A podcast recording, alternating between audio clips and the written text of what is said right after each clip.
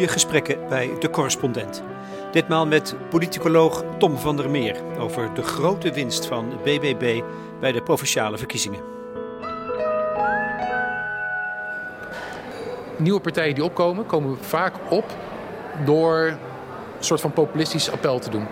Door kiezers aan zich te binden die ontevreden zijn met de zittende elite. Populisme is eigenlijk het idee dat er een elite is die dysfunctioneert, in extreme gevallen zelfs corrupt kan zijn, en dat daar de goede bedoelingen van het goede volk tegenover staan en die moeten we proberen te doorbreken. Dus dat is tegen de stedelijke elite? Nou, of de Haagse, nog kernachtiger de Haagse elite? In dit geval komt het waarschijnlijk neer inderdaad op een Haagse elite of een progressieve elite of een Amsterdamse elite of een grachtengordel. Maar het hele idee zelf van het populistische sentiment, dat zie je heel vaak. Dat zag je ook bij D66, die in 1967 probeerde door te breken door het systeem van binnenuit op te blazen. Dat was ook populistisch. De SP met stem tegen stem SP was dat ook, de LPF. En je ziet dan heel vaak een appelleren aan gewone mensen. En die gewone mensen kan Jan met de pet zijn. Dat kan de hardwerkende Nederlander zijn, als bijvoorbeeld de VVD... probeert te appelleren aan populistische sentimenten. En bij de BBB heeft het iets meer vorm gekregen in het gewone Nederland, dat we bijvoorbeeld op het platteland nog zien. En dat we moeten proberen te behouden. Dus in die zin, dat populisme, dat is bijna inherent aan heel veel nieuwe bewegingen die opkomen. Want dan kan je ook rechtvaardigen waarom mensen op jouw partij moeten stemmen. En de invulling daarvan, ja, daar zie je natuurlijk wel nuanceverschillen tussen partijen.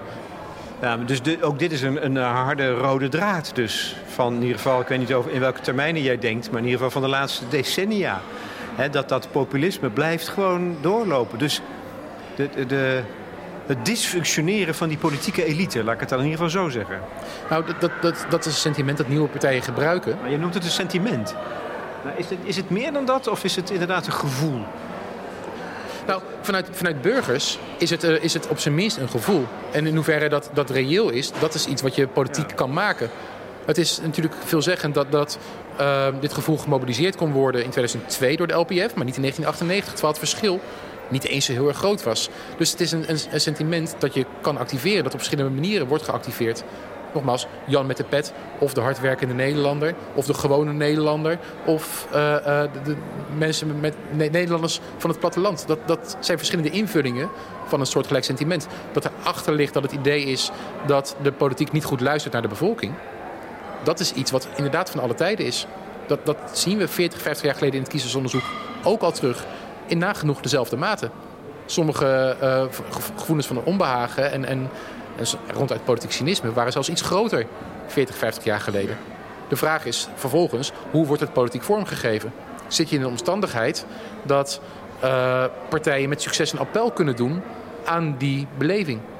Ja, precies. En de middenpartijen hebben de laatste 10 jaar er wel voor gezorgd dat er nu veel ruimte is om te appelleren aan zo'n gevoel.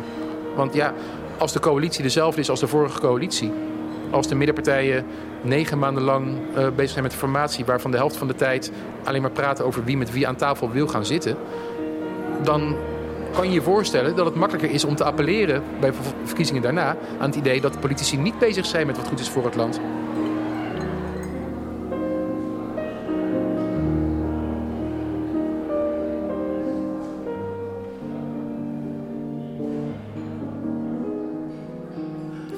En toen gebeurde het weer. Schijnbaar uit het niets komt een partij op die verkiezingen wint. Hoe kan dat toch? In de dagen na de overrompelende opkomst van BBB bij de Staten- en Waterschapsverkiezingen zocht men naastig naar verklaringen en analyses. En natuurlijk wordt opnieuw de kloof tussen burger en politiek benoemd. Dat is vaste prik. Maar wat houdt die kloof dan toch in? En wat is eigenlijk de positie van Caroline van der Plas en haar BBB? Voor dieper inzicht ben ik te raden gegaan bij politicoloog Tom van der Meer, hoogleraar aan de Universiteit van Amsterdam. Hij is sinds 2015 co-directeur van het Nationaal Kiezersonderzoek en het Lokaal Kiezersonderzoek, gespecialiseerd dus in kiezersgedrag, in vertrouwen. Om het goed te begrijpen, zo stelt hij, moet je terug naar de grondslag van wat politiek is. Fundamentele verschillen uitvechten over de manier waarop een land wordt bestuurd. We zitten in een rumoerige brasserie niet ver van het Binnenhof, zo'n plek waar politici graag komen. Was jij zelf verbaasd, vraag ik, door de uitslag van deze verkiezingen? De verbazing zat hem vooral natuurlijk in de grootte van de groei van de BBB. Dat hij vanuit niets met 16 of 17 zetels de Eerste Kamer lijkt te komen. Daar zit de grote verbazing in. Niet dat die partij groter ging worden. Nee. Dit is dus onvergelijkbaar met De opkomst van de LPF in 2002, ook een nieuwe partij die plots binnenkwam. Daar werd niet gezien dat die partij plots groot ging worden, bij de BBB wel. Alleen hoe groot, dat was niet duidelijk van tevoren. Hoe lees jij dit, deze uitslag? Even als heel open, met een open vizier, wat betekent dit? Het betekent twee dingen. Ten eerste is er eigenlijk een soort van constante. De afgelopen 20 jaar zien we steeds weer dat er behoefte is onder kiezers aan een partij, eigenlijk rechts van de VVD, die wel bereid is om mee te besturen. En dat was in 2002 de LPF, die stortte in. Later was het de PVV, maar die werd onmogelijk als medebestuurder. In 2019 kwam Forum voor Democratie in de Provinciale Staten in de Eerste Kamer heel plots binnen. Ook als een partij tussen de VVD en het radicalere PVV in. Met het idee van die kan gaan meebesturen. Maar die partij maakt het zichzelf heel erg onmogelijk. En dat zien we nu weer gebeuren. Dus daar zit een enorme constante in. Er is behoefte aan een dergelijke partij. Daar is ook echt een flink potentieel voor. Maar en dat zie je in andere landen ook. In België heb je bijvoorbeeld de N-VA die positie heeft ingenomen tussen bestuurlijk rechts of centrumrechts aan de ene kant en radicaal rechts of extreem rechts in België zelfs aan de andere kant. Ja. Tegelijkertijd in het verschuiven, de ene keer is de ene partij, de andere keer die partij, moet je dus constateren dat het heel moeilijk is om die positie ook in te nemen, duurzaam. Nou, het lastige zit er vooral in. Hoe zorg je ervoor dat er een stabiele partijorganisatie is? Het is heel moeilijk voor nieuwe partijen om op te komen en stevig te blijven. Want je hebt allemaal nieuwe kandidaten binnen je partij. Die partij is nog niet op de proef gesteld door bestuurlijk afwegingen te moeten maken. Wat ga je doen wanneer jouw verschillende prioriteiten met elkaar gaan schuren? Wanneer je harde keuzes moet maken? Dat is lastig. Die partijleden en de andere vertegenwoordigers die zijn vaak verenigd op 1 of 2 hoofdpunten. Maar voor de rest zijn ze nog tamelijk divers. Want daar moet nog aan gewerkt worden. Hoe ga je daarmee om? Nou, dat is toch grappig, hè? Het is een nieuw gezicht, maar in feite een constante. Nou, er zit dus een enorme constante in. En ik denk dat dat er 2 veranderingen zijn. De eerste is de grootte van de partij.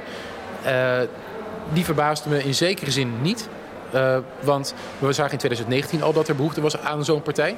Dat was toen Forum voor Democratie. Maar het wantrouwen in de politiek is vergeleken met 2019 nu veel hoger. Dus de potentie voor zo'n partij, die kiezers ook kan wegsnoepen bij VVD, bij CDA, is natuurlijk groter. Dus de ruimte voor zo'n partij was dit jaar groter. Een tweede verandering is denk ik de aard van die partij. De PVV heeft zich bestuurlijk gezien onmogelijk gemaakt. Hij heeft standpunten ingenomen die voor een deel haak staan op rechtsstatelijkheid. Niet op democratie, maar wel op rechtsstatelijkheid. En schuurt daarmee met het functioneren van de democratische rechtsstaat. Forum voor Democratie kwam binnen als een partij die daar gematigd in zou staan, maar is heel erg geradicaliseerd in de afgelopen 4 jaar. En is daardoor een partij die ook niet binnen het functioneren van die democratische rechtsstaat zo makkelijk past. BBB lijkt een partij te zijn die dat natuurlijk wel doet. Die wel binnen die spelregels van die democratische rechtsstaat wil functioneren. En dat in ieder geval gaat pogen. Dus dat is wel een verandering ten opzichte van de voorgangers. Er wordt gezegd over deze uitslag dat dit, René Couperus zei dat in de NRC, dat dit een frontale aanval is op de manier waarop het land wordt bestuurd. Ja, het is vooral een uiting van ook een groot wantrouwen dat er op dit moment bestaat. Dat is de reden waarom die groei zo groot is. Maar dat wantrouwen is wel ietsje gegroeid, is wel ietsje sterker, zeg maar dat is ook constante. Nee, het wantrouwen in de politiek is over de afgelopen 20 jaar niet structureel gestegen of gedaald. Nee. Maar het wantrouwen is nu echt heel hoog. En dat is eigenlijk heel gegroeid sinds het einde van de coronacrisis. En vooral in het politieke rampjaar 2021, dat een kabinet aftrad. Dat vervolgens op 1 april een debat was van de Omtzigt-functie elders. Dat Rutte uiteindelijk wel aanbleef. Dat vervolgens de partijen 9 maanden lang maar halfslachtig met elkaar in gesprek gingen over een nieuwe coalitie. Toen is dat vertrouwen weer verdwenen. En het is door deze generatie ook niet meer zomaar terug te winnen. Normaal gesproken herstelt vertrouwen zich bij economische groei. Nou, dat blijft uit. Of wanneer er verkiezingen zijn. Maar die waren nou juist net geweest toen die grote vertrouwensdalingen inzetten. Dus daarom, het vertrouwen is echt een heel stuk lager. Maar er zit denk ik een dieper probleem in.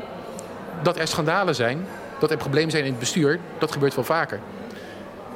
Maar er zijn geen alternatieven geboden ten opzichte van die manier. Die schandalen bestaan nu nog steeds.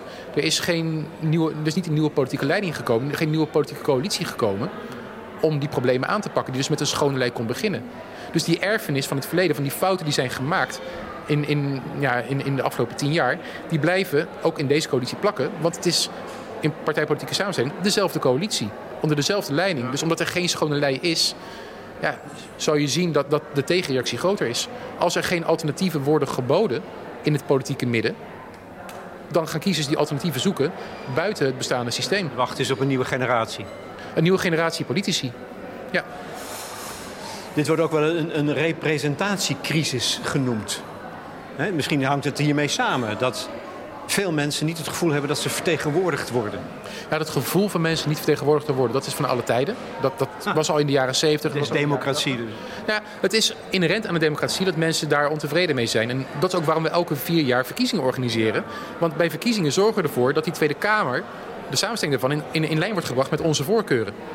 Want die Tweede Kamer begint af te wijken van onze voorkeuren. En bij verkiezingen pakken wij het initiatief en zorgen we ervoor dat die weer op elkaar gaan lijken. Dat leidt ook voor een deel tot die stijging in het vertrouwen elk verkiezingsjaar. Er zit een gat in ons vertegenwoordigend systeem. Er zitten een paar gaten in. Als je kijkt naar inhoudelijke standpunten is dat economisch links. En op culturele thema's zoals migratie of Europa juist wat meer aan de conservatieve kant. Daar zit een gat. De BBB kan daaraan appelleren, maar dat is niet heel erg duidelijk. Als je kijkt naar waar de kiezers vandaan komen... komen de kiezers toch vooral van rechts. Ze positioneren zichzelf als rechts. Ze komen van CDA, van PVV, Forum, VVD met name. Dus het is niet duidelijk dat de BBB die kloof dicht. Maar wel op andere tegenstellingen.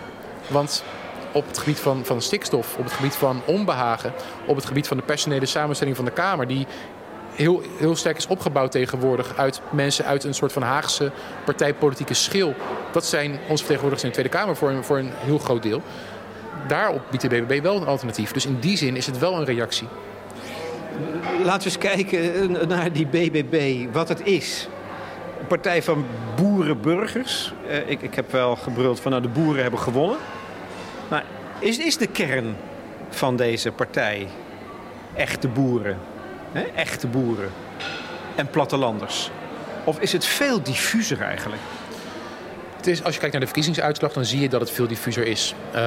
Wat ik net al aangaf, er is al heel lang behoefte aan een partij die radicaler is dan VVD, CDA, maar wel in staat is en bereid is om te besturen.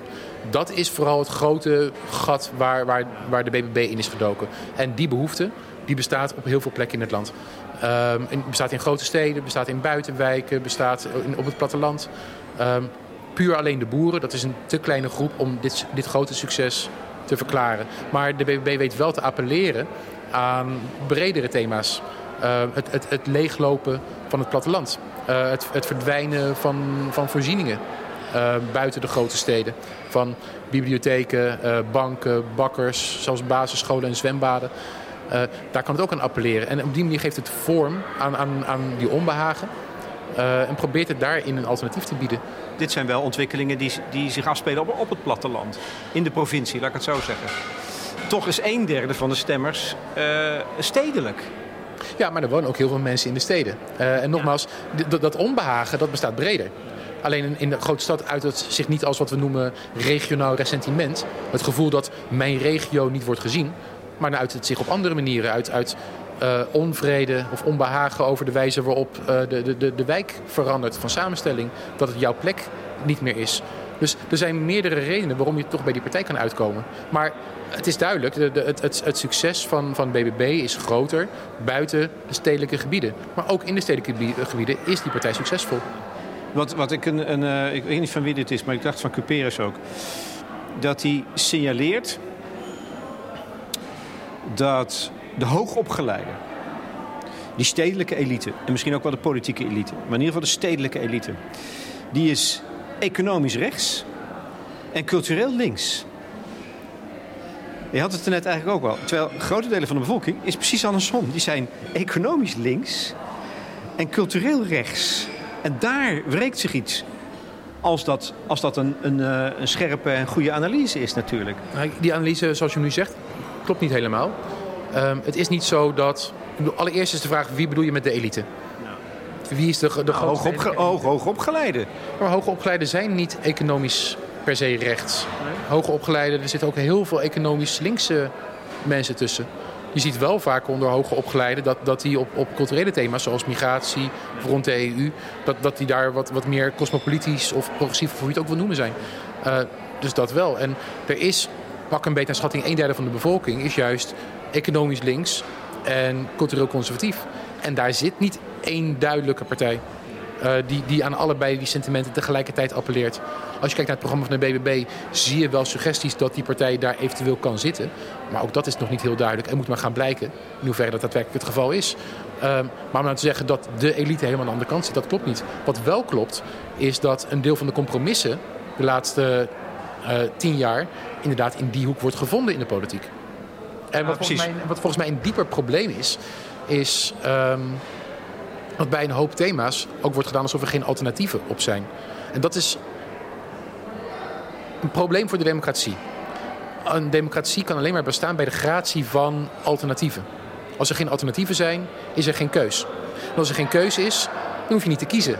Dan is er geen soevereiniteit van de bevolking. Dan heb je ook geen verkiezingen nodig, want het staat vast. Stikstof is nou zo'n mooi voorbeeld dat eigenlijk het politieke midden de keus heel lang heeft onthouden. Eerst werd decennia gedaan alsof er geen stikstofprobleem is. Dat zijn ook in reconstructies goed gebleken. Dat opeenvolgende kabinetten het eigenlijk onder de pet hebben gehouden. Tot het moment dat een rechter het openbrak. Maar toen was het punt meteen van ja, er is wel een probleem. Eerst werd gezegd er is geen probleem, dus er is geen keus. Vervolgens was er wel een probleem, maar is er geen keus, want we moeten het nu oplossen, want de tijd is inmiddels op. En kiezers hebben behoefte aan alternatieven. Die willen kunnen kiezen. En ze zijn in dat proces eigenlijk niet goed meegenomen. Dus krijg je die tegenreactie. En dat zie je nu met stikstof. Maar dat zien we eerder ook met andere thema's. We hebben het eerder gezien met de pensioengerechtigde leeftijd. We wisten al decennia, we moeten een keer gaan praten over die pensioengerechtigde leeftijd. Want die was ontworpen op een moment dat de leeftijd van de oudere groep niet zo heel erg hoog lag. En dat er heel veel jongeren waren die die kosten konden dragen. Dat wisten we al bij invoering. Maar 40, 50 jaar lang was dat geen punt van gesprek. Tot het moment kwam dat we er toch echt iets aan moesten doen. Maar toen lag er geen alternatief meer. Want dit moesten we nu besluiten, want we zaten in een recessie. En dat zagen we ook met andere punten. We zagen het met de grote recessie, met het bezuinigingsbeleid. Dat we miljarden moesten bezuinigen, dat stond vast. Daar was geen keuze over. De vraag was vooral hoeveel miljard. Het gold eerder voor migratiebeleid. Tussen 1998 en 2002 was er in het parlement geen tegengeluid tegen het migratie- en integratiebeleid. De VVD deed dat voorheen, onder Bolkestein. Maar onder Hans Dijkstra, zijn opvolger, was dat geluid niet meer te horen. Dus wordt er geen alternatief meer geboden aan kiezers. En in al die gevallen zie je dat kiezers dan op zoek gaan naar alternatieven, dan maar buiten het systeem. Dus een reactie op het migratiebeleid van Paars, 2002 LPF, van buiten het systeem. In reactie op de pensioenen, 50PLUS groeit in de peilingen heel ver door. In reactie op de grote recessie, SP groeit ver door. Om vlak voor de verkiezingen weer flink in te storten. Maar je ziet de reactie komen. Je ziet het nu met de BBB. Stikstof, er wordt geen alternatief geboden. Dan komt er van buitenaf wel iemand die een alternatief biedt. Maar dus dat zijn allemaal niet reële alternatieven. En is dat, of niet reëel, dat blijkt dan niet reëel te zijn. Of? Dat is voor een deel onzin. Een deel van die alternatieven zijn wel reëel. Waarom verdwijnen ze dan weer? De grote recessie is het meest typerende voorbeeld. Daar werd gesteld, we moesten in Nederland bezuinigen, want boven een bepaald staatsschuldniveau zou je disproportioneel hard gestraft worden door de markten. Dat was gebaseerd op een Excel-sheet van 2 economen waar letterlijk een fout in was getypt. Dus laten we niet beginnen dat er geen alternatief was. Dat was er wel. We moeten niet de schuld geven aan de wetenschappers, maar aan de politiek zelf die het alternatief niet duidelijk genoeg heeft geformuleerd. Soms zijn er wel alternatieven. Maar rond stikstof bijvoorbeeld waren er alternatieven voor de keuze die we hebben gemaakt. Alleen we hebben 20 jaar lang die alternatieven eigenlijk genegeerd. Want we zijn er gewoon op gaan zitten van als we het nou niet hard genoeg over hebben, is er geen probleem.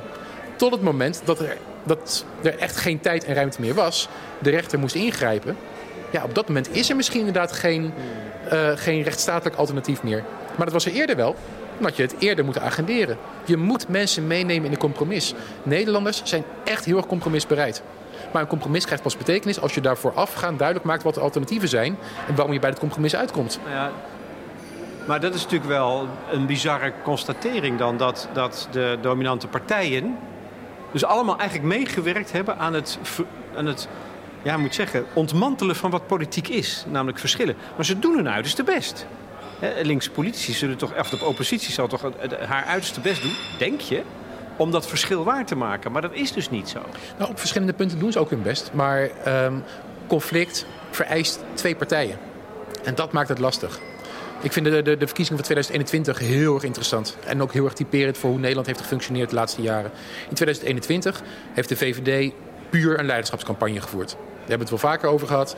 Dat was letterlijk met een bordkartonnen pop van Rutte de straat op gaan. En ook in de verkiezingsdebatten zei Rutte tegen iedereen, we zijn het eens. Tegen links zei hij, we zijn het eens. Tegen de PVV zei hij, we zijn het eens. Dus links probeerde wel te politiseren, een conflict aan te gaan. Maar dat viel dood op Rutte. Vervolgens probeerden ze dat conflict dan maar met Hoekstra van het CDA te creëren. En die ontweek het, want die wilde die discussie niet aangaan. Voor conflict heb je twee partijen nodig. Heb je alternatieven nodig. En alternatieven komen van twee kanten. En als dan de ene kant zegt, wij hebben de alternatief. En de andere kant zegt, ja, we zijn het eens. Is er dus weer geen keus. Maar 2021 is een symptoom, is een voorbeeld van iets wat al langer speelt. We hebben eigenlijk nu 11 jaar lang brede middencoalities gehad. Ja. VVD, PvdA. En nu VVD, CDA, D66, ChristenUnie. Het is heel moeilijk om daar tegenover duidelijke alternatieven te formuleren. Alternatieve meerderheden voor te stellen. Maar toen VVD en PvdA samen gingen besturen, hadden ze ervoor kunnen kiezen om op een paar hoofdpunten gezamenlijk beleid te voeren, maar voor de rest elkaar gewoon scherp te houden. Elkaar op te zoeken. Maar dat heeft de PvdA niet gedaan. De PvdA die ging akkoord met het regeerakkoord en ging dat regeerakkoord vervolgens uitdragen in het parlement. In plaats van hun eigen ideeën. Dus het werd het compromis. Dat werd het alternatief. In plaats van de PvdA die voor de eigen waarde staat. En de compromis als een middel om dat dan maar dichterbij te brengen. Dat maakt het heel lastig dan om die alternatieven te blijven formuleren. Dus het is ook niet gek dat die kiezers dan vervolgens wegtrekken. Ja, precies. Maar ja, dat compromis, dominante compromis, dat is dat in feite economisch rechtse, zou je kunnen zeggen. Als je het niet in termen van partijprogramma's doet, maar van dat constante compromis dat maar in Nederland wordt gesloten. Dus economisch rechts en cultureel links. Nou, dan is het compromis dat eigenlijk in de laatste pak een beetje 10 jaar vaker gesloten is. Ja. Een pact, een soort pact is dat? Nee, het is geen pact. Een pact suggereert dat daar een complot achter zit of dat daar diepergaande overwegingen achter zitten. De tegenstelling die is gaan domineren in Nederland is eigenlijk het midden tegenover de flanken.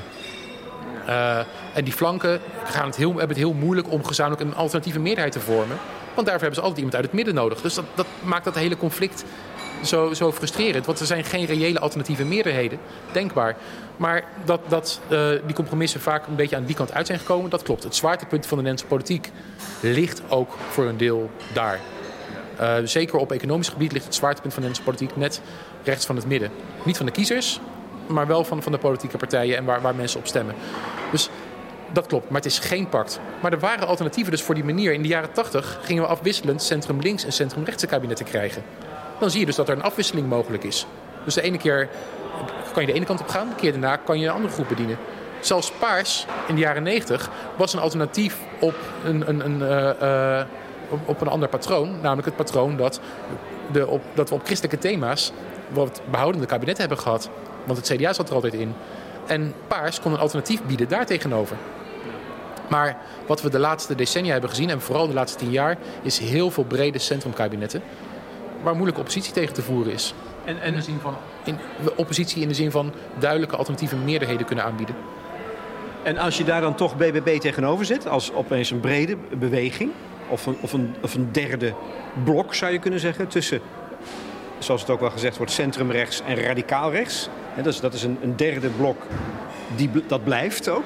Maar is dat dan, als je dat samenvat, als het compromis tussen economisch links en cultureel rechts? Want dan heb je wel een mooie tegenstelling als dat zo is. En toch een alternatief. Is dat dan het alternatief wat BBB biedt eigenlijk? Nou, dat weten we nog niet. Kijk, een van de grote veranderingen is dat ergens in de laatste 5 jaar is ons partijstelsel, wat altijd uit 2 blokken bestond van kiezers, uiteengevallen in 3 blokken. Links, centrum of bestuurlijk rechts en radicaal rechts. Daar zitten dan PVV en Forum. En er is ruimte dus voor een partij tussen centrumrechts en radicaal rechts in.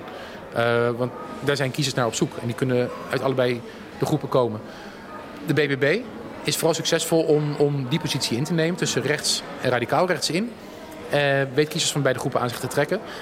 En wat zou kunnen is dat de BBB daardoor uiteindelijk misschien die 2 groepen weer enigszins aan elkaar weet te binden. één groot rechtsblok. Dat je net zoals voorheen, net zoals tot pakken bij 2012... gewoon duidelijk een linkerblok hebt die wat kleiner is en een rechtsblok dat wat groter is. Dat zie ik als potentie. Dat zou kunnen gaan gebeuren. Is de BBB de partij die dan in economisch links, cultureel conservatieve hoek zit? Is dat de links-conservatieve partij? Dat is niet duidelijk. Dat is niet hun profiel. Zo hebben ze hun profiel ook niet opgebouwd. Er zijn aanwijzingen dat er economisch linkse elementen in het BBB-programma zitten. Maar als je naar de kiezers kijkt, zijn het kiezers die zich toch echt gewoon rechts plaatsen. Dus het is echt niet zo duidelijk of dat de partij is die daar zit. Wat duidelijk is, is dat de partij wel degene is die centrumrechts en radicaalrechts aan elkaar weet te binden. Oké, als dat zo is, dan denk je toch ook van... maar dan zitten zij ook in een onmogelijke positie. Want als zij die bindende factor zijn tussen... of zullen kunnen worden tussen radicaalrechts en centrumrechts... dan gaan zij ook weer deel uitmaken van dat compromis. Ja. En dat willen ze niet. Dus hoe kan de BBB dan...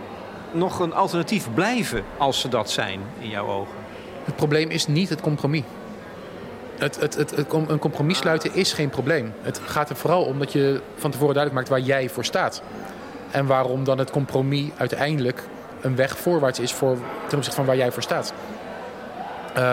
Het probleem ontstaat pas als je gaat vereenzelvigen met het compromis. Als jij de partij bent van het compromis, want dan word je inwisselbaar.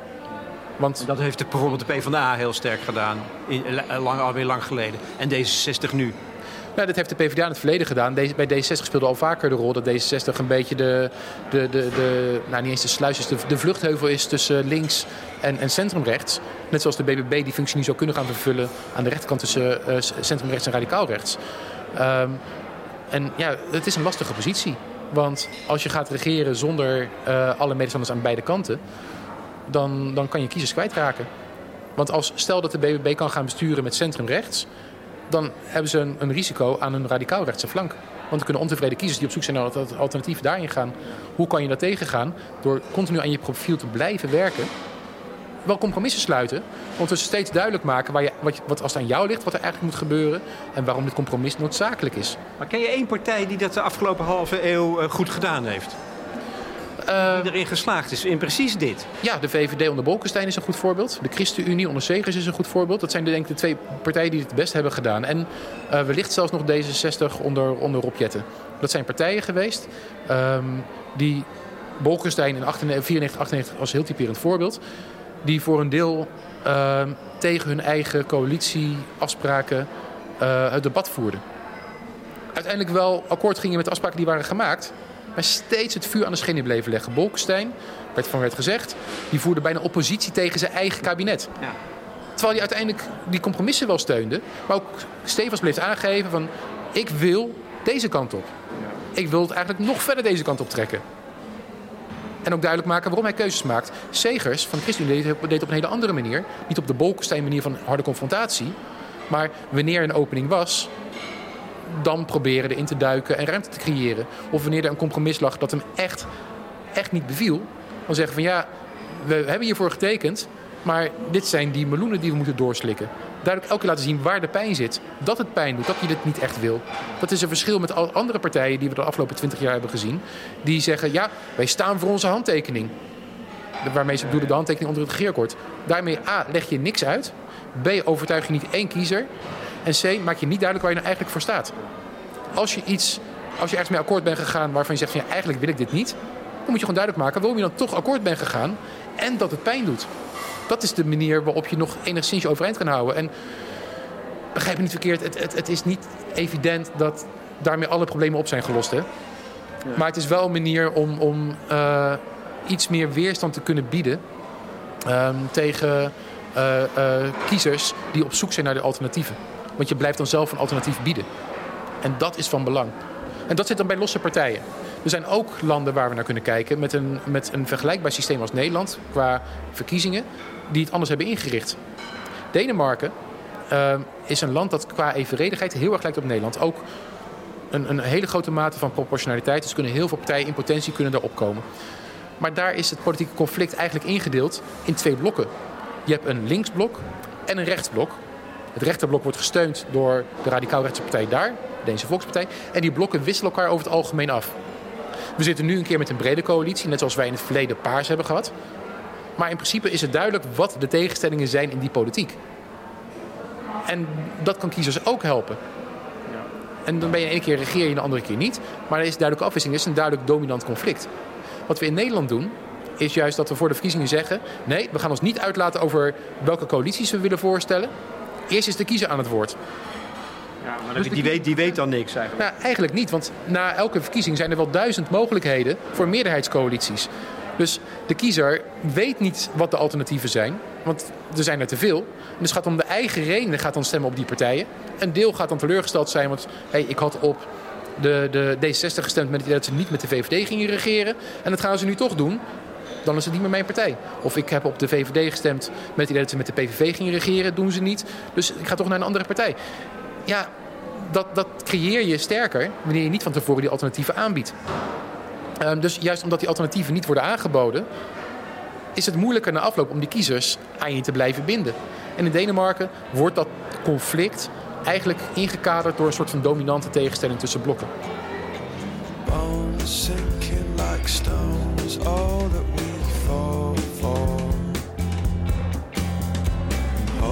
Places we've grown, all of us are done for. And we live in a beautiful world. Yeah, we do. We live in a beautiful world. Bones sinking like stones. Eigenlijk is de splijtswam nu... zou je kunnen zeggen, het klimaat. Dat is misschien wel de grote kwestie die Nederland verdeelt. Ja, klimaat is een van de grote thema's die Nederland verdeelt. En daar zitten een paar interessante haakjes aan. We hebben 2 jaar geleden in het Nationaal Kiezersonderzoek gekeken... wat zijn nou de grote tegenstellingen? Waarop zit nou de polarisatie? En wat voor polarisatie is dat dan? Is dat inhoudelijk? Over de ideeën? Is dat over wat je vindt van de andere mensen? Dus affectief. Gaat het over de feiten? Delen we de feiten? En dan zien we eigenlijk dat klimaat de hardste tegenstellingen opwerpt. Dus in die zin is het een splijtswam. Dat is niet verkeerd. Want conflict is nodig voor elke democratie. Maar het is een van de dominante conflicten aan het worden. En dan kan je daarna bedenken welke partijen hebben daar baat bij. Nou, dat zijn partijen die uitgesproken zijn voor of uitgesproken zijn tegen... het beleid rond klimaatverandering. Dus aan de ene kant partijen als GroenLinks, Partij voor de Dieren, D66. Aan de andere kant de BBB, een paar jaar geleden Forum voor Democratie. Maar die zijn op dit thema juist wat gaan schuiven al een paar keer, dus niet meer zo uitgesproken. Dus dat kan een grote dominante tegenstelling zijn. Het interessante vind ik nu ook wat voor tegenstelling dit is. Want een tegenstelling als klimaat kan je op heel veel manieren interpreteren. Is het een puur economisch probleem? Dan verwacht je links tegenover rechts. Of heeft het meer te maken met progressief versus conservatief beleid? Dat lijkt het hier te zijn, toch? Nou, dat element zit er ook in. En het is bij klimaat nog niet duidelijk wat nu de dominante tegenstelling is. In de jaren 80, toen hadden we het nog over milieu en over kernenergie... was het duidelijk een economisch thema. Economisch linkse partijen waren voor klimaatbeleid. Economisch rechtse partijen waren tegen dat. En dat is gaan schuiven door de jaren heen. Dus onder meer rond de tegenstelling tussen nationalisme en cosmopolitanisme. Daar zit de tegenstelling in. Maar je ziet het ook bij de regeringspartijen die er een beetje mee worstelen. VVD en CDA die kritisch waren over klimaatbeleid. Want het moest wel betaalbaar zijn voor mensen met een kleine beurs. Daarmee is het proberen in economische termen te gieten. Maar wel heel lastig. Want die herverdelingsvraagstukken voor mensen met een kleine beurs... zit niet centraal in hun standpunten op andere thema's. Bijvoorbeeld in het sociale beleid. Dus het is nog niet duidelijk wat voor thema klimaat is. En misschien gaat het wel allebei de aspecten houden. Economisch en wat we dan noemen cultureel. Maar het is een hele interessante tegenstelling. Want het is relatief scherp. Het is relatief nieuw dat er een draai in wordt gemaakt. Dat het zo politiek is geworden. En is het dan de tegenstelling tussen je bekommert je om de opwarming van de aarde... tegenover je bekommert je om mijn manier van leven of onze manier van leven? Nou, dat zijn 2 van de tegenstellingen. Het is ook je bekommert je om, is het betaalbaar? Je bekommert je om de vraag, wie moet dit bepalen? En hoe moeten we dit bepalen? Er zitten heel veel van die dominante tegenstellingen. En elk van die thema's die kan natuurlijk gepolitiseerd raken. Elk van die aspecten kan politiek dominant worden. Maar het zit er allemaal een beetje in. Maar heeft de BBB dat dan heel slim gedaan? trouwens, dat is ook, daarom zijn ze geboren waarschijnlijk, door daar zo duidelijk in stelling te nemen. En is dat dus het begin van de terugkeer van de politiek, zou je kunnen zeggen. Je kunt van alles vinden van het klimaat, maar ze maken hier politiek van. Nou, ze maken hier heel duidelijk politiek van. En ik denk dat het... je kan het strategisch noemen. Je kan het ook neutraler beschrijven als het is... voor die groep kiezers de juiste partij met de juiste thema's op het juiste moment. Want het is elke keer de combinatie van factoren. Als je dit pak een beetje in 2015 had gelanceerd, had het waarschijnlijk minder gedaan. Als de BBB in 2021 niet net die ene zetel had gehaald, was het waarschijnlijk ook een heel stuk lastiger geweest om op deze manier door te breken. Dus het is allemaal toch echt wel conditioneler. Maar dat het in deze omstandigheid een conflict is dat aanslaat, dat door kiezers relevant wordt geacht, is duidelijk. En let wel, in de campagne is gepoogd om er alternatieve conflicten tegenover te zetten. En dat lukte toch niet om het dat dominant te maken. Je hebt bijvoorbeeld een hele poging tussen de VVD en PvdA GroenLinks om hun tweestrijd dominant te maken. Dat is niet gelukt. En dat komt ook omdat het bijna niet kon lukken. Er waren niet maar twee partijen die er bovenuit staken. VVD en Partij voor de Arbeid GroenLinks. Want volgens de peilingen, BBB was ongeveer net zo groot. En de PVV zou eventueel ook nog een alternatief kunnen bieden. Dus het was niet zo dat er een tweestrijd was. En bovendien, als er dan een tweestrijd is, dan ging dat in ieder geval niet om de macht. Want het waren Eerste Kamer, of Provinciale Statenverkiezingen, indirect Eerste Kamerverkiezingen. Dit waren verkiezingen waarin de VVD sowieso in de coalitie zou willen blijven. Dus de vraag was niet, gaan we voor de VVD of gaan we voor PvdA GroenLinks? Maar het was, we gaan voor de VVD, maar gaat de VVD kiezen tussen PvdA GroenLinks aan de ene kant of BBB, PVV, Forum aan de andere kant? Maar zo werd het debat weer niet ingericht. Dus het was een beetje een halfbakken poging voor een tweestrijd. En het is duidelijk niet gelukt. Terwijl ze hadden daar... Maar ja, dan moet je dus daar ook wel echt iets van vinden. Een fundamenteel standpunt over innemen, over klimaat. Dat gaat waarschijnlijk dus voor alle politieke partijen de komende jaren misschien wel een fundamentele kwestie wordt. Ja, en je ziet dat het dan voor bestaande partijen soms moeilijk is om die beweging te maken. Dat zagen we ook na 2002. Vanaf 2002 is in Nederland dat die culturele tegenstelling, vooral met immigratie en later met Europa, heel erg dominant in ons partijstelsel gekomen. Dus je kreeg tegenstellingen tussen de LPF en later de PVV aan de ene kant en GroenLinks, D66 aan de andere kant. En die konden elkaar groter maken onder voorwaarden.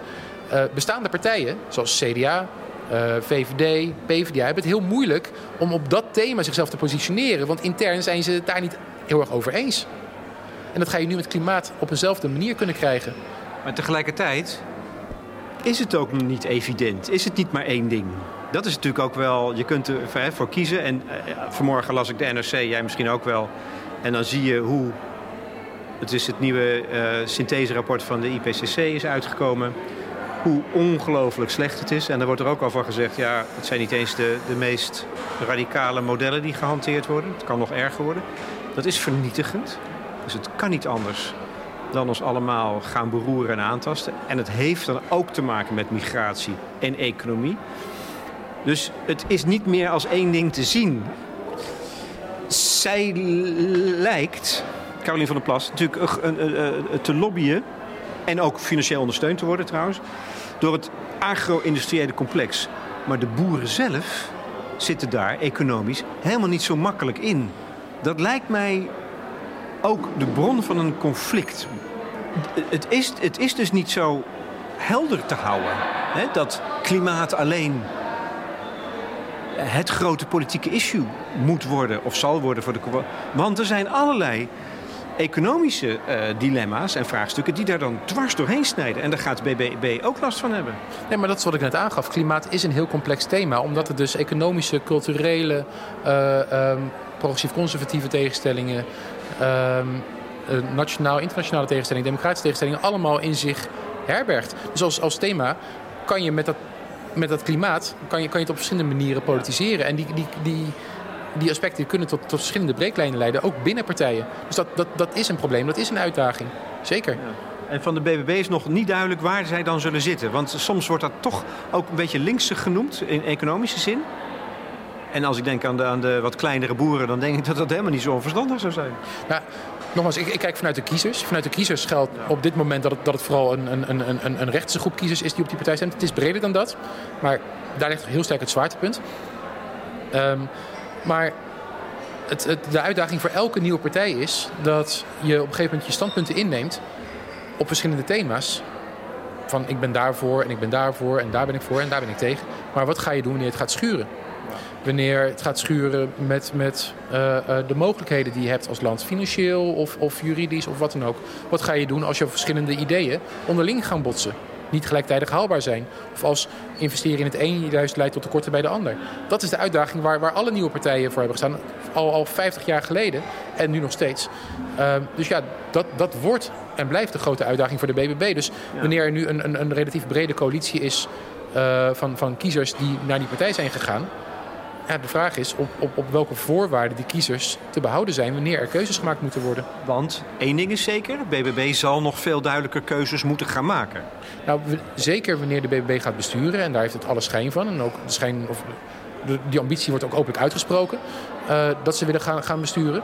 Ja, dan kom je voor dit soort dilemma's harder te staan dan wanneer je niet bestuurt.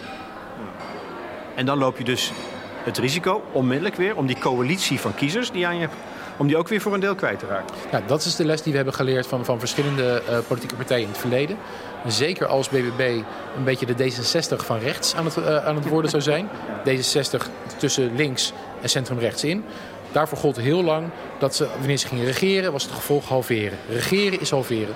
Want elke keer als D66 keuzes moest maken, verloren ze een deel van de kiezers die zich daar niet kon herkennen. Dat risico, dat dreigt nu voor heel veel partijen. Want heel veel partijen hebben geen vaste achterban meer. Maar dat zou dus zeker ook gelden voor nieuwe partijen, wanneer die de verantwoordelijkheid nemen.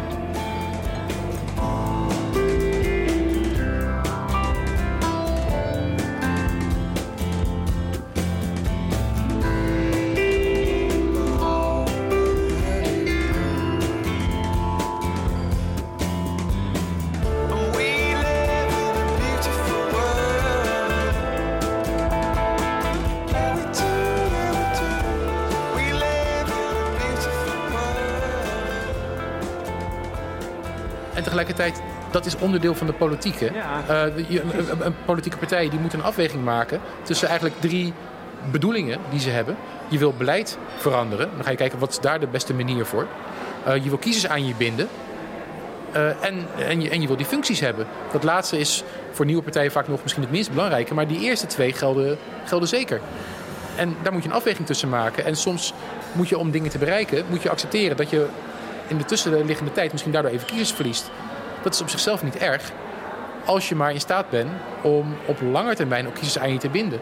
En dat doe je dus door alternatieven te bieden, alternatieve meerderheden te zoeken. Kijk naar het Deense model, waarin de alternatieve blokken zijn. Of door in je eentje in ieder geval je profiel op orde te houden. Dat je blijft aangeven, hier staan we voor. We moeten soms compromissen sluiten, want dat kan niet anders. We zitten in de realiteit en we hebben andere partijen en we zijn bij lange na niet de meerderheid. Dus we moeten compromissen sluiten. Maar we doen het om deze reden. Want dit is wat we eigenlijk blijven willen. En we houden het vuur aan de schenen van de bestuurders. Dus die vorm van dualisme, politiek dualisme en institutioneel dualisme, regering tegenover parlement, is dan heel erg van belang. Dus het feit dat je een risico loopt om kiezers te verliezen, is op zich niet het grote probleem. Als je maar weet waarom je dat doet. Acht jij de BBB daartoe in staat? Ik heb geen idee.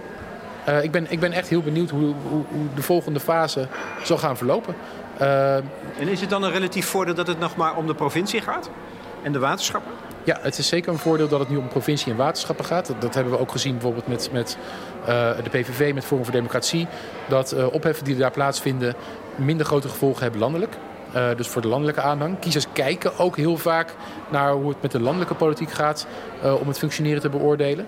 Dus in die zin is het een iets wat veiliger proeftuin. Een soort luwte toch nog. Ja, maar tegelijkertijd, omdat het nu gaat over stikstof en de provincies daarbij nu op de korte termijn aan zet zijn, staat het wel onder een grotere spanning dan wat bijvoorbeeld de PVV en Forum in voorgaande jaren hebben moeten bewijzen. Ja. Dus dat kan in die provincie nog echt spannend worden? Gaat de BBB een brug kunnen slaan tussen tevreden en ontevreden Nederland? Ik weet niet of dat de taak is van die partij. Ik denk allereerst niet dat het de taak is van de partij. Ook niet de rol die ze zichzelf hebben aangemeten. Want net als heel veel andere partijen is het juist een nieuwe partij, is de partij die onvrede mobiliseert. Kijk, van de plasszijde zelf ontevreden mensen die kunnen thuisblijven bij verkiezingen. Maar ze kunnen ook gaan stemmen op een partij die een alternatief biedt. In Nederland gebeurt het wel vaker dat ontevreden kiezers kiezen voor een stem binnen het parlement. Dat maakt ons systeem ook zo elegant, ondanks de nadelen van versplintering. Namelijk dat we de onvrede binnen het systeem een stem geven.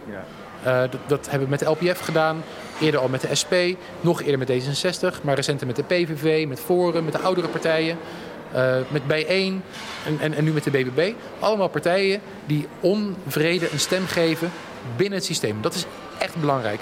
Kan de BBB dan een verbindende factor vormen tussen die groepen? Nou, op dit moment nog niet. Op dit moment is het echt een partij van kiezers die de zittende macht niet vertrouwen.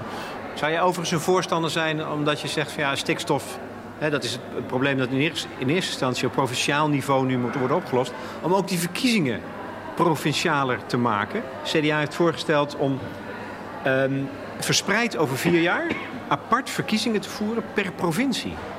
Zou dat gunstig zijn of goed zijn, denk je? Dat hangt even een beetje vanaf welke voorkeur je hebt. Dus als je de verkiezingen voor provincies, maar ook voor gemeenteraden verspreidt over het jaar heen, gaat de opkomst omlaag. Want er is minder nationale focus voor. Dat is wat mensen een indicatie geeft van, oh wacht even, er komen verkiezingen aan en dit staat er op het spel en daarom moet ik toch maar gaan stemmen. Dus de opkomst zal omlaag gaan. Het zal ook selectiever worden. Het voordeel is wel dat de kans groter is dat die verkiezingen ook daadwerkelijk zullen gaan over die provincie of die gemeente waarin ze op dat moment worden gehouden. Dus er zitten voor- en er zitten nadelen aan. Kijk, de provincie is sowieso een ingewikkeld beestje qua verkiezingen. Want die provincies die kiezen de Eerste Kamer. En dat heeft daadwerkelijk nationale gevolgen. Ja, het is heel dubbelzinnig. Ja. Precies, dit maakt het gewoon heel lastig. Ik heb er geen principiële opvattingen over. Er zijn gewoon gevolgen aan beide keuzes. En heb je ook nog gekeken naar wat er bij de waterschappen is gebeurd eigenlijk? Nee, nee, eerlijk gezegd niet. Die uitslag kwam ook later binnen. Ja. En daarvoor ben ik ook heel benieuwd naar de uitslagen van het onderzoek dat er is. Vanuit de Stichting Kiezersonderzoek Nederland doen we ook weer een onderzoek naar de provinciale en waterschapsverkiezingen. Dus er zijn een tijd, gaan we er mooie uitspraken over kunnen doen van wat er nou gebeurd is. Ik ben dan vooral benieuwd wat de verschillen zijn in stemgedrag tussen die twee verschillende niveaus. En in hoeverre verschillende motieven daarin leidend zijn geweest. Maar ik heb er vooralsnog niet naar gekeken. Het is natuurlijk ook veel moeilijker om iets als klimaat daar politiek te maken, hè? Op het niveau van het waterschap, denk ik. Ik kan me ook juist voorstellen dat het makkelijker is. Omdat een thema als klimaat ook direct gevolg heeft van wat doe je met overstromingen? Wat doe je met de hoogte van het waterpeil op het land? Moet dat hoger voor betere oogst of moet het juist lager om eventuele regenval? Maar niemand is tegen waterbeheer. Nee, maar ook niemand is tegen democratie en niemand is tegen goed bestuur. Iedereen is voor de goede samenleving. De vraag is hoe je het invult. En dat geldt voor nationale politiek, dat geldt voor provinciale politiek en dat geldt voor waterschapspolitiek. Iedereen is voor goed bestuur. De vraag is, wat is goed bestuur? En daar verschillen we toch echt over van mening. Dat is niet alleen een technocratische exercitie. Nee, dat heeft eigen wijsheid en conflict en alternatieven nodig. Dat begrijp ik, dat herhaal je steeds. Tot slot dan. Is dit zo'n uitdaging aan het huidige technocratische beleid, waarbij eigenlijk juist politiek verdonkere maand is, weggepoetst zoveel mogelijk? Is dit zo'n uitdaging aan dat huidige beleid dat je denkt, er gaan toch nieuwe verkiezingen komen? Ze gaan hier niet uitkomen. Ik heb werkelijk geen idee. Echt, ik heb oprecht geen idee hoe partijen hierop reageren. Aan de ene kant is er bij geen van de zittende coalitiepartijen momenteel een duidelijke reden om te breken met de coalitie. Ze zitten er allemaal best ongunstig in. Ja. Dus in die zin is het niet duidelijk. Het wordt ingewikkelder als ze geen meerderheden kunnen vinden. Dan kan je of kiezen voor een paar jaar stagnatie, of je moet de hoed in de ring gooien. Maar ik weet het niet. Ik weet het oprecht niet. Maar omdat we nu zo'n versplinterd partijlandschap hebben, en er geen duidelijke alternatieven op dit moment voor liggen, partijen daar ook nog niet heel erg mee bezig lijken te zijn, zie ik het nut van nieuwe verkiezingen niet in. Want je kan deze coalitie opdoeken. Zeggen, we gaan verkiezingen organiseren en daarna komt er een nieuwe coalitie. Maar er moet er wel een levensvatbaar alternatief liggen. En wat is dat alternatief dan? Wat zijn de opties die de partijen voor ogen hebben? Nou, afgezien van BBB dan? Nou, maar dat is één partij die niet eens eentje een meerderheid heeft. Ik bedoel, als er een coalitie op rechts mogelijk is van weet ik wat, BBB, VVD, CDA, JA21... Als dat de inzet wordt van verkiezingen, dan valt er wat te kiezen. Dan kan je zeggen, oké, maar dit is waar we op mikken te zijner tijd. Maar zolang dat er niet ligt, gaan nieuwe verkiezingen op zichzelf ook niet helpen. Want dan schuif je het probleem voor je uit met het risico dat we over 2 jaar... of over een half jaar, als er vervroegde verkiezingen zouden zijn, met een weer versplinterd landschap zitten, waarvan niet duidelijk is welke meerderheid er gevormd moet gaan worden. Dan wordt er een meerderheid gevormd. Want die zal uiteindelijk wel weer worden gevonden. Maar omdat van tevoren niet duidelijk was waarom juist deze meerderheid eruit moest komen, is de kans groot dat A, die meerderheid weer door het midden gaat. En B, kiezers relatief snel weglopen, want dat was niet de coalitie die zij voor ogen hadden. Dus het belangrijkste is, er moeten eerst alternatieven liggen voordat je verder kan. En daar moeten partijen mee aan de slag. En dan pas kan het zinvol zijn om te gaan denken van, moeten we breken of niet? Jij was een aantal jaren geleden nog hoopvol over wat er zou kunnen gebeuren in het Nederlands politieke landschap. Maar eigenlijk zijn juist de politici bezig zo slecht politiek te bedrijven, dat ze het van binnenuit kapot maken. Dat is toch bizar? Waarom snapt iemand dat nou? Waarom snappen ze dat nou niet? Ja, in lange tijd lijken politieke partijen in het midden onwillig te zijn geweest om een aantal van de grote vraagstukken te agenderen. Omdat ze het compromis wilden bewaken, of omdat ze de kans wilden maken om in de coalitie te komen, of omdat we er geen baat bij hadden om die conflicten openlijk te agenderen. Maar inmiddels raken we op het punt dat de partijen niet onwillig meer hoeven zijn, maar onmachtig zijn. Als je een regering vormt, een coalitie vormt, moet je ook rekening houden dat er een duidelijke oppositie wordt gevormd op die manier. Maar die kunst is noodzakelijker dan vroeger, maar lijken we uit het oog verloren te zijn. Wanneer we een rechtse coalitie vormen, wat in het verleden wel gebeurd is, bijvoorbeeld VVD, CDA, LPF... of VVD, CDA, PVV, was daar tegenover een links-progressieve oppositie mogelijk. Konden die beide groepen zichzelf echt neerzetten. Wat we nu zien, is dat er middencoalities worden gesloten, nu al 10 jaar op rij. En de oppositie die je daar tegenover krijgt, ja, dat zijn de flanken. Dus je krijgt een dynamiek van het midden tegen de flanken. En die flanken kunnen niet duidelijk een alternatief bieden. Ook al zijn ze noemen zich een alternatief, maar ze zijn het niet omdat ze te weinig macht hebben. Ze kunnen geen alternatieve meerderheid zomaar formeren. Behalve als dat midden zichzelf weer opbreekt in die rivaliserende blokken. En met andere woorden, wat jij verwacht en wat jou somber stemt, denk ik dan ook, is verdergaande versplintering. Maar als je dat zo zegt, dan betekent dat dus versplintering van de politiek en daarmee dus van bestuur. Dus Nederland, dus dat is wel een verwachting die je kunt uitspreken. Nederland wordt onbestuurbaarder. Nee, dat punt denk ik, daar zit voor mij het probleem niet. Het probleem zit voor mij niet bij het bestuur. Ik denk dat Nederland blijft bestuurbaar. Politieke partijen zijn compromisbereid. Het politieke proces, de politiek wordt lastiger. De democratie wordt lastiger. Het bieden van alternatieven wordt lastiger. Mijn zorgen zitten niet zozeer bij het bestuur. We hebben een goed bestuur in de uitvoering en we hebben partijen die compromisbereid zijn. Het gaat mij erom dat het agenderen van conflict, van tegenstellingen. En dat is het democratische proces. Dat is de democratie. De democratie staat onder druk. En versplintering op zichzelf is geen probleem, want dat kan je ook positief inzetten als goede vertegenwoordiging. Mensen hebben heel veel keus en laten zich vertegenwoordigen om redenen die hun moveren en dat is goed.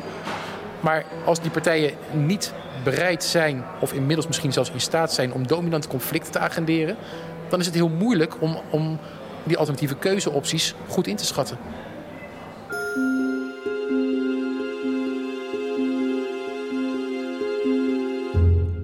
Tom van der Meer, hoogleraar politicologie van de Universiteit van Amsterdam, in gesprek met Lex Bolmeijer voor De Correspondent. Voor reacties, vragen en commentaar kun je terecht op onze website. Die is toegankelijk voor leden en je bent al lid voor 19 tientjes per jaar. Daar krijg je dan een jaar lang kwaliteitsjournalistiek voor voorbij de waan van de dag. Voor de muziek gebruikte ik een flartje Rachmaninoff, nieuwe cd van Elle van Pauwke en Caspar Vos, erg mooi. En een nummer van Coldplay op voorspraak van Tom van der Meer. Don't Panic.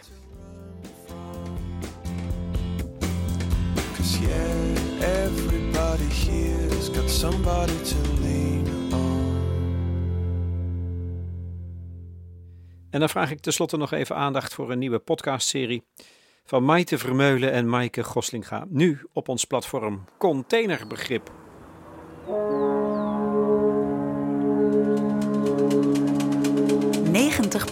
van onze spullen komt uit een container. 90%. Zonder die stalen doos ligt de hele wereldeconomie op zijn gat. En zou jouw leven er totaal anders uitzien. Hier komen dus nieuwe kaders om straks 20 miljoen containers te kunnen laden elders. En toch komt de container in bijna geen enkel geschiedenisboek voor. En weten we nagenoeg niets over de reis die onze spullen erin over de wereld afleggen. Het is een ongelooflijk bewijs dat we als Nederland iets kunnen. En hier zijn we goed in. En dat laten we hier de hele wereld zien. Het is een bizarre paradox. Containerschepen behoren tot de grootste door mensen gemaakte dingen op aarde. En ze zijn tegelijk totaal onzichtbaar. En duik je in de wereld van de container, dan zie je ineens dat die stalen doos van alles verbergt. Ja, totaal is er 3,2 miljoen kilo rotzooi in zee beland. Er is een criminalisering opgetreden van zeevarenden. Het wordt echt een gevangenis. Some of the worst cases are over 4 years that seafarers have been left on board. They haven't gone home. They haven't been paid. Gaat het hier eigenlijk over monopolievorming? Ja. In deze podcastserie zetten Maaike Goslinga en ik, Maite Vermeulen, een schijnwerper op de verborgen wereld van ons goederenvervoer op zee. Om te snappen hoe onze spullen bij ons komen en wie daarvoor de prijs betaalt. We always have our aha moments. What was yours? Luister vanaf donderdag naar Containerbegrip, een podcast van De Correspondent. Het gaat af en aan, het gaat dag en nacht door, jaar in jaar uit. Ik vraag me wel eens af wie maakt dat allemaal op.